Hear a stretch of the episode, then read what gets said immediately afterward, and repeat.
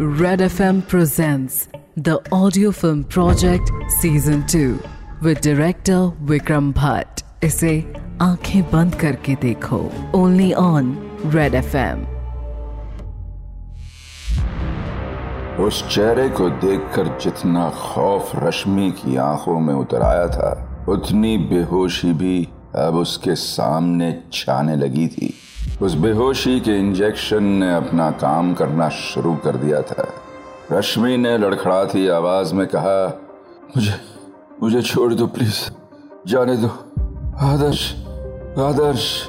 रश्मि चिल्लाना चाहती थी, मगर गले से आवाज़ अब बस किसी फुसफुसाहट की तरह ही सुनाई दे रही थी। इसी बीच रश्मि थी तो एक पुलिस वाले की पत्नी ही।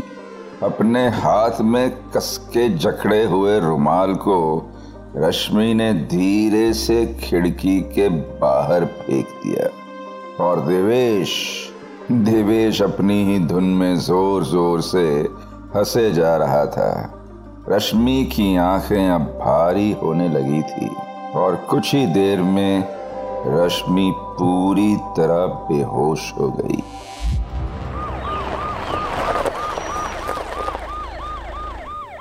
अब आदर्श उस जगह पर पहुँच चुका था, जहाँ कुछ देर पहले रश्मि मौजूद थी। उस तालाब के किनारे कुछ लोगों की भीड़ भी थी, जो गर्मी से छुटकारा पाने के लिए यहाँ आया करते थे। आदर्श ने जाते ही हर जगह रश्मि को ढूंढना शुरू कर दिया। वो बस हर कोने में देखने की कोशिश कर रहा था कि कहीं किसी जगह उसे गुस्से में मुरझाई हुई रश्मि मिल जाएगी। मगर उस बेचारे को क्या पता था कि रश्मि तो शेर के मुँह के बिल्कुल करीब पहुँच चुकी थी। इस बीच राज भी हर तरफ़ लोगों से पूछताछ करने में लगा था। रश्मि की फ़ोटो दिखाते हुए वो दोनों हर इंसान से पूछताछ कर रहे थे। अरे भाई साहब, अरे अरे सुनिए तो आपने इनको देखा है क्या? अभी थोड़ी देर पहले ही यहाँ थी। एक बार ध्यान से देख लीजिए साहब। कहीं तो देखा होगा ना आपने इन्हें। प्लीज़ मगर हर सवाल के बाद नाम हिलता सर ही आदर्श के हिस्से आया। उसके अंदर ख्यालों का उबाल अब बढ़ने लगा था तभी उसने देखा कि हाईवे के एक कोने पर एक छोटा बच्चा भुट्टे की दुकान लेकर बैठा था। आदर्श तुरंत उस लड़के के पास गया और उसने फ़ोटो दिखाते हुए बोला, बेटे बेटे, यहाँ देखो। तुमने इस मैडम को यहाँ देखा था क्या? थोड़ी देर पहले ही यहीं कहीं थी। ये सुनकर उस लड़के ने कहा हाँ अंकल, मैंने उसे तालाब पर जाते हुए देखा था। भुट्टा लेने के लिए भी बोला, पर उन्होंने लिया नहीं। और फिर एक दो घंटे के बाद वापस आई तो कोई बूढ़ा आदमी उनके साथ था, दादाजी जैसा। ये सुनकर आदर्श का माथा टनका। उसने अपनी जेब से देवेश का फ़ोटो निकालते हुए दिखाया और कहा, ये ये आदमी था? हाँ इस मैडम के साथ ये आदमी था? इस पर उस लड़के ने कहा, अरे नहीं अंकल, कोई बूढ़ा सा था। ये सुनकर आदर्श को समझ नहीं आया कि वो आदमी बूढ़ा कैसे हो सकता है कि तभी उसके दिमाग में कुछ आया। उसने उस लड़के के चूल्हे से एक कोयला उठाया और फ़ोटो पर दाढ़ी मूछ बनाकर उसे दिखाया और एक बार फिर पूछा, इस बार लड़के के चेहरे पर भाव कुछ और थे? उसने तबाक से कहा हाँ अंकल, बिल्कुल यही था। दाढ़ी सफ़ेद थी लेकिन और चश्मा था, पर आदमी यही था। ये सुनकर तो जैसे आदर्श का सबसे बुरा सपना उसकी आँखों के सामने आ गया हो, वो बस वहीं झमसा गया। आदर्श यहाँ कई जगह सीसीटीवी कैमरास लगे हैं। मैं तुरंत उसकी फुटेज मंगवाता हूँ। ये सुनकर आदर्श हामी में बस सर ही हिला पाया। उस खौफ ने उसे इस कदर जकड़ लिया था कि वो ठीक तरह से सोच भी नहीं पा रहा था। यहाँ रश्मि को धीरे धीरे होश आने लगा था।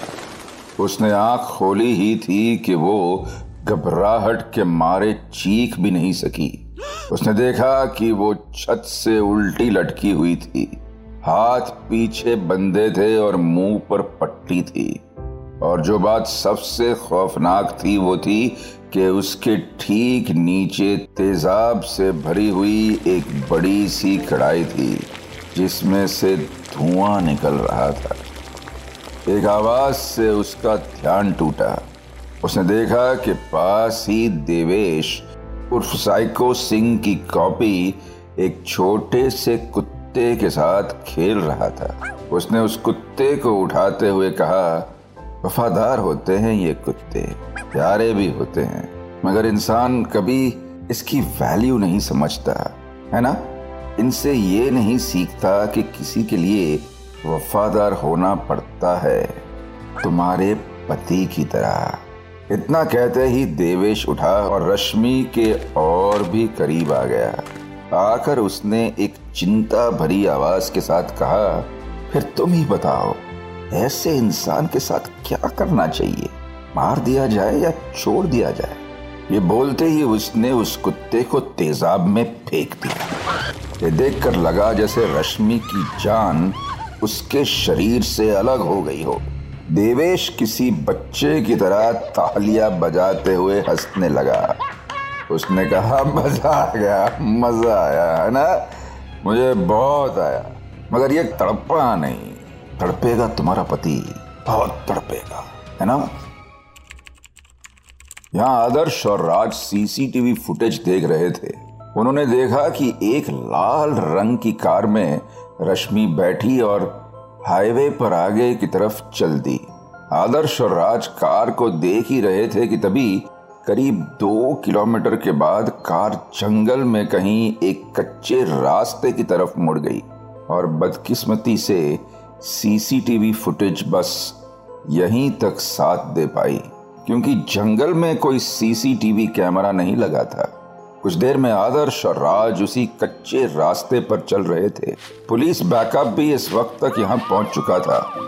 हर जगह पुलिस ऑफिसर्स पैनी नज़रें लिए फैले हुए थे। आदर्श भी हर तरह से ये देखने की कोशिश कर रहा था कि आखिर वो गाड़ी गई तो गई कहाँ। कि तभी दूर से दौड़ता हुआ एक हवालदार आया और उसने कहा, सर, ये ये रुमाल मुझे झाड़ियों में मिला, कच्चे रास्ते के पास। अभी मैला नहीं हुआ है तो शायद अभी अभी किसी ने फेंका होगा। ये रश्मि का ही रुमाल था। आदर्श ने उसे एक नज़र में पहचान लिया। उसने ऑफिसर्स को ऑर्डर देते हुए कहा, हम लोग काफ़ी करीब हैं। आप आप सब लोग ढूंढते रहिए। इसी बीच राज को कुछ याद आया और उसने कहा, आदर्श यहाँ से अंदर जंगल में एक पुरानी कपड़े की फैक्ट्री है। किसी जमाने में चला करती थी, लेकिन आज बंद है। हो सकता है वो देवेश रश्मि को वहीं ले आया हो। यह सुनकर आदर्श ने जरा भी देर नहीं की और सीधे उस फैक्ट्री की तरफ़ पड़ गया। इस बियाबान में फैक्ट्री को ढूंढना कोई मुश्किल काम नहीं था। फैक्ट्री को देखते ही उसे चारों तरफ़ से पुलिस ने घेर लिया और आखिरकार वो लाल गाड़ी भी फैक्ट्री के पिछले हिस्से में नज़र आ गई। ये देखकर इतना पक्का हो चुका था कि रश्मि अंदर ही थी, वहीं अंदर देवेश को बाहर एक हलचल सुनाई दी। उसने जाकर खिड़की से बाहर जाका तो उसे सामने आदर्श पुलिस फोर्स के साथ नज़र आया। इसे देखकर उसके चेहरे पर मुस्कान आ गई। जैसे वो चाहता ही था कि आदर्श यहाँ आए। पास रखे मेगाफोन को उठाकर देवेश ने चिल्लाते हुए कहा, मुबारक हो, इंस्पेक्टर साहब। बाप बनने वाले हो। अच्छा चलो, पार्टी दो अब। इतना बोलकर देवेश बुरी तरह से हंसने लगा। वहीं आदर्श का नाम सुनकर रश्मि भी मचल उठी थी। बाहर खड़े आदर्श ने भी चिल्लाते हुए कहा, देवेश, तुम बच नहीं सकते। पुलिस ने तुम्हें इस पर देवेश ने बात काटते हुए कहा हाँ हाँ जानता हूँ, पुलिस ने तुम्हें चारों तरफ़ से घेर लिया है। ये फिल्मी डायलॉग मारना बंद करो और मेरी बात ध्यान से सुनो। मुझे साइको सिंह अभी यहाँ चाहिए। तेरी बीवी को मारने में मुझे ज़्यादा मज़ा नहीं आएगा। मज़ा आएगा तेरे बाप को मारने में। उस साइको सिंह की जान लेने में जो लोगों की नज़रों में खौफ का चेहरा बना घूमता है। बाप शब्द सुनकर रश्मि चौंक सी गई। बाहर आदर्श ने भी राज की तरफ़ डरते हुए देखा। राज की आँखों में भी इस वक्त खौफ था। तो उसने कहा, आदर्श में साइको सिंह को यहाँ लाने का बंदोबस्त करता हूँ। आदर्श ने भी बेमन से हामी में अपना सर हिला दिया। करीब एक घंटे के बाद साइको सिंह इस फैक्ट्री के सामने हाजिर था। उसे अब तक का सारा मामला राज समझा चुका था। राज ने आदर्श के पास आकर कहा, साइको सिंह को अंदर जाना मंजूर है। ये सुनकर भी आदर्श खामोश था।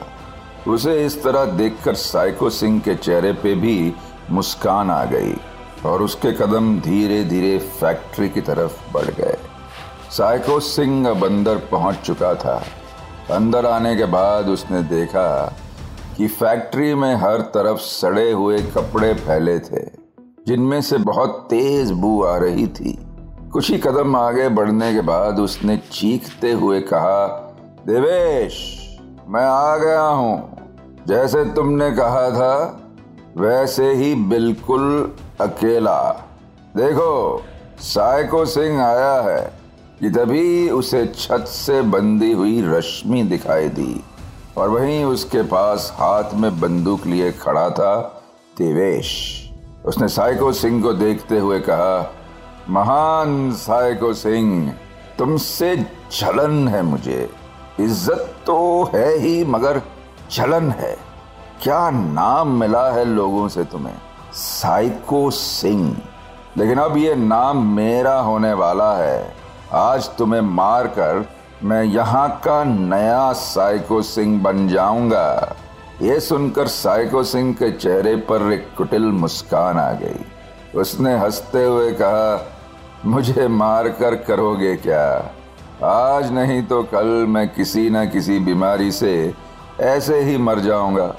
और तू हमेशा मेरा कॉपी कैट बना रह जाएगा, देवेश। ये सुनकर देवेश के चेहरे की हँसी हवा हो गई। तभी साइको सिंह ने कहा, वैसे एक आइडिया दूँ? एक साइको सिंह से दुनिया इतनी डरती है तो सोचो दो साइको सिंह से लोगों में खौफ कितना बढ़ जाएगा। ये सुनकर देवेश सोच में पड़ गया। फिर अचानक से बंदूक तानते हुए बोला, मुझे फंसाने की कोशिश कर रहे हो। इस लड़की को मार दूँगा। इस पर साइको सिंह ने हँसते हुए कहा, मार दे। मगर मुझे बस दोबारा खेल के मैदान में उतरना है। मुझे ना इस लड़की से मतलब है और ना ही मेरे बेटे आदर्श से। बस, तेरा साथ चाहिए क्योंकि इन हड्डियों में अब जान ज़्यादा नहीं है। तू और मैं साथ काम करेंगे तो ये लोग मर मर के जिएँगे। ये सुनकर जैसे देवेश को भी आइडिया पसंद आने लगा। उसने कहा अच्छा मगर मुझे भरोसा कैसे दिलाओगे कि तुम झूठ नहीं बोल रहे हो? इस पर साइको सिंह ने कहा, वैसे ही एक बलि देकर इस लड़की को आज ये साइको सिंह तेरे स्टाइल में मारेगा। चल, आ जा, बटा मेरा हाथ। ये सुनकर देवेश के चेहरे पर एक बड़ी सी मुस्कान आ गई। उसने कहा, ठीक है, वो सामने पड़े चाकू को उठाओ और इस रस्सी को काटना शुरू कर दो। ये सुनकर रश्मि की आँखें भर आई उसे अपनी मौत सामने नज़र आने लगी। साइको सिंह ने तुरंत जाकर उस चाकू को उठा लिया। देवेश की बंदूक अब भी उसी की तरफ़ तनी हुई थी। अब जाकर साइको सिंह ने उस रस्सी को काटना शुरू किया, जो कि ऊपर से होती हुई नीचे दीवार पर बंधी हुई थी। इस बीच देवेश बड़ी सी मुस्कान लिए साइको सिंह के पीछे खड़ा था। साइको सिंह धीरे धीरे उस रस्सी को काट रहा था और वहीं रश्मि की जान निकली जा रही थी। क्योंकि उस तेजाब में गिरने के बाद बचना नामुमकिन था। देवेश उस माहौल में इतना डूबा हुआ था कि उसे बस मौत की सनक चढ़ी हुई थी। उसकी आँखें बड़ी हो गई थी और मुँह में जैसे पानी भर आया था कि तभी अचानक एक झटके के साथ साइको सिंह पलटा और देवेश कुछ सोच पाता उसके पहले ही वो चाकू उसके गले के आर पार हो गया। खून की एक फुहार साइको सिंह के मुस्कुराते चेहरे पर भी आ गई। अब देवेश अपने ही खून पर घुटने लगा था। उसके हाथ से बंदूक छूट गई कि तभी साइको सिंह ने कहा, दुनिया में बस एक ही साइको सिंह हो सकता है, और वो मैं हूँ। और मेरे परिवार की खुशियों के पीछे कभी तेरे जैसा कोई आया तो उसको शमशान पहुँचाने का काम ये साइको सिंह ही करेगा। ये बोलकर साइको सिंह ने देवेश को पकड़ा और उस तेजाब की कढ़ाई में फेंक दिया। देखते ही देखते उसकी चमड़ी पिघलने लगी और बस फिर एक हड्डियों का ढांचा ही बच गया। अब सब कुछ खामोश हो गया था। जैसे मौत आई और तबे पाँव चली गई। यहाँ आदर्श बार खड़ा हर पल को किसी साल की तरह जी रहा था। उसने राज से कहा, सर, मुझे लगता है कि हमें अंदर चलना चाहिए। यह सुनकर राज ने हामी में सर हिलाया ही था कि तभी उसने देखा कि खून से लथपथ साइको सिंह रश्मि के साथ चलता हुआ बाहर आ रहा था। ये देखकर आदर्श के शरीर में सिरन सी दौड़ गई। रश्मि ने सीधे आकर आदर्श को गले लगा लिया। कुछ ही घंटों में बहुत कुछ देख लिया था उसने। आदर्श ने भी भरे हुए गले के साथ कहा I am sorry Rashmi I am sorry for everything मुझे माफ़ कर दो. इसी बीच उसने देखा कि पुलिस साइको सिंह को हथकड़ी लगा रही थी और साइको सिंह के चेहरे पर एक मुस्कान बनी हुई थी। आदर्श अब साइको सिंह को पुलिस की गाड़ी की तरफ़ जाते हुए देख रहा था। कि तभी एक आवाज़ से साइको सिंह के पैर थम गए। वो आवाज़ थी, रुको, ये आवाज़ आदर्श की ही थी। वो कुछ कह पाता, उसके पहले ही आदर्श ने कहा, क्यों किया आपने ऐसा? मेरे बचपन को इतना खाली बना दिया। क्यों मारा आपने इन लोगों को? क्या ज़रूरत थी? इस पर साइको सिंह ने मुस्कुराते हुए कहा, ज़रूरत नहीं थी बेटा, गुस्सा था, गुस्सा। फिर थोड़ा रुक कर साइको सिंह ने बोलना शुरू किया, तुम्हारा दादा मेरा बाप मुझे हर रात मारता था। उन्हें लगता था कि मैं उनका नहीं, बल्कि किसी और का खून हूँ। ऐसी एक रात नहीं बीती मेरे बचपन की, जब मेरा या मेरी माँ का तकिया मेरे आंसुओं से भीगा नहीं होता था। उस शैतान से तंग आकर मेरी माँ ने आत्महत्या कर ली। लेकिन जब तेरे दादा मुझे नहीं मार पाए तो उसने तेरी माँ मेरी प्यारी सावित्री को भी मार दिया। मैं अंदर ही अंदर घुटने लगा था बेटा। मैं कभी अपने बाप को नुकसान नहीं पहुँचा पाया। डरता था ना, मगर वो गुस्सा उस दिन बाहर निकला जब मैंने एक आदमी को अपने बच्चे पर हाथ उठाते देखा। उसके बाद ये सिलसिला शुरू हो गया। मैं उन कीड़ों को मारता था ताकि उनके बच्चे जुल्म के बोझ के तले दबके कुछ गलत ना कर बैठे। राकेश को साइको सिंह इसलिए बनना पड़ा, जिससे कोई और बच्चा इतना दर्द ना सहे, ताकि अगला साइको सिंह पैदा ना हो। ये सुनते हुए आदर्श का शरीर ढाल सा पड़ गया। उसने गलती के भाव के साथ कहा, मैं बस यही सोच के डरा हुआ था कि कहीं मेरे बच्चे के रगों में भी साइको सिंह का खून बहेगा तो वो भी उतना ही वहशी बन जाएगा। मेरे जैसे गुस्से वाला होगा। मगर आज मुझे फक्र है कि मेरे बच्चे के रगों में राकेश सिंह का खून बहेगा। आदर्श नम आँखों के साथ साइको सिंह को देख रहा था। आदर्श ने उसके पास आते हुए रश्मि से कहा, रश्मि, इनसे मिलो। यह राकेश सिंह, मेरे पापा। यह सुनकर साइको सिंह को अपने कानों पर यकीन नहीं हुआ कि कभी आदर्श उसे पापा भी कहेगा। रश्मि का भी दिल पसीज चुका था। आदर्श ने एक झटके के साथ अपने पिता को गले लगा लिया। साइको सिंह ने आदर्श के कान में हल्के से कहा, तुम बहुत अच्छे बाप बनोगे बेटा, बहुत अच्छे। इतना बोलकर साइको सिंह पुलिस वैन में जाकर बैठ गया। ये कहानी हैवान की थी या भगवान की, ये सोचकर कुछ कहा नहीं जा सकता, क्योंकि इंसान का चरित्र सिर्फ़ काला सफ़ेद नहीं होता।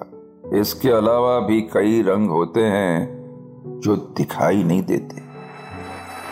ये थी 12 साल से जेल में बंद सीरियल किलर राकेश सिंह, यानी साइको सिंह की दहशत की कहानी साइको सिंह मंडे से सुनिए एक ब्रांड न्यू कहानी, उलझन.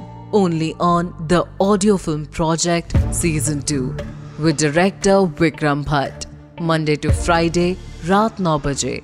साथ ही से सुनिए red F M India and सारे लीडिंग पॉडकास्ट एप्स पर. रेड एफ़ एम बजाते रहो.